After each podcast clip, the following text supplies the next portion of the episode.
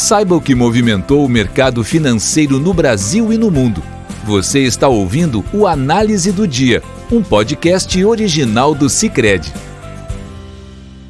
Olá pessoal, muito obrigado por estarem nos ouvindo. Eu sou Pedro Ramos, economista-chefe do Cicred, e hoje, no dia 9 de junho de 2020, nós vamos falar dos principais movimentos do mercado financeiro e os principais indicadores econômicos divulgados nessa terça-feira. Forte realização nos mercados.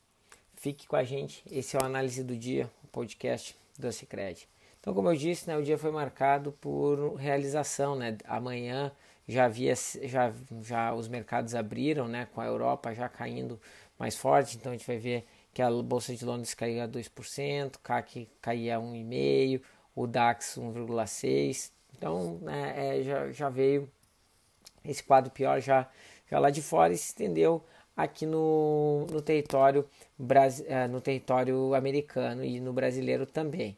É, a bolsa de Dow Jones caiu 1,1% e a bolsa do Nasdaq é, acabou é, caindo, desculpa, o S&P acabou caindo 0,8. O Nasdaq teve uma performance melhor, subiu 0,30 puxado pelas ações da Apple, que teve uma notícia vinculada na qual ela passaria a fabricar seus computadores já de forma bastante breve, né, com processadores próprios, né, e não utilizaria mais processadores de uma terceira parte, né. Isso acabou puxando um pouquinho o desempenho do, do Nasdaq.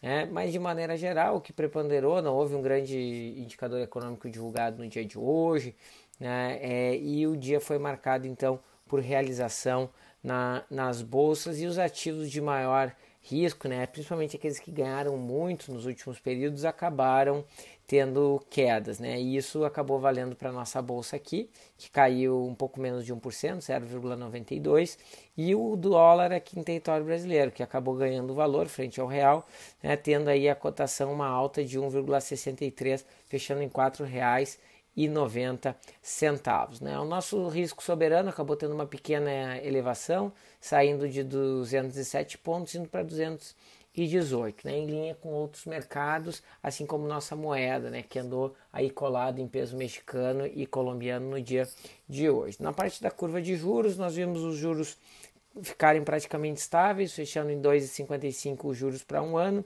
e 7,63 os juros para é 10 anos no Brasil.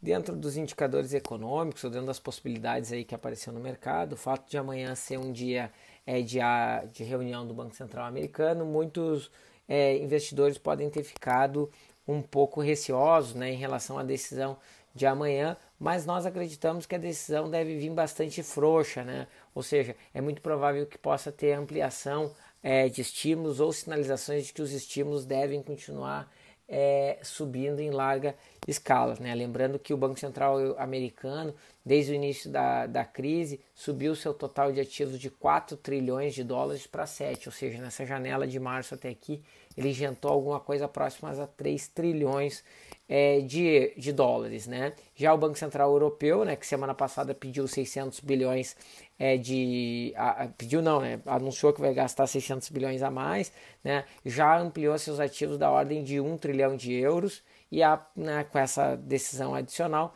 pode injetar ainda mais 600 bilhões. Então, fazendo né, com que a liquidez global realmente fique muito grande, amortecendo aí parte dos danos causados pelo coronavírus em termos financeiros. Aqui no Brasil, nós vimos né, a Câmara de Deputados é, levar para a pauta de amanhã ou a extensão do auxílio emergencial. Né? Então amanhã a gente deve ver a, a votação de, desse, de, desse, desse assunto, né? E, e, a expectativa é que a gente tenha aí uma, uma extensão, mas talvez com uma queda no valor pago pelo, pelo governo, né? E, né, segundo informações aí do próprio ministro da Economia, Paulo Guedes. Então, pessoal, por hoje é, é só o que nós tínhamos. Agradeço a presença de todos aqui, ouvintes, até aqui com, com a gente. É, e uma boa noite e até o podcast de amanhã. Você ouviu o Análise do Dia, um podcast original do Cicred. Até a próxima!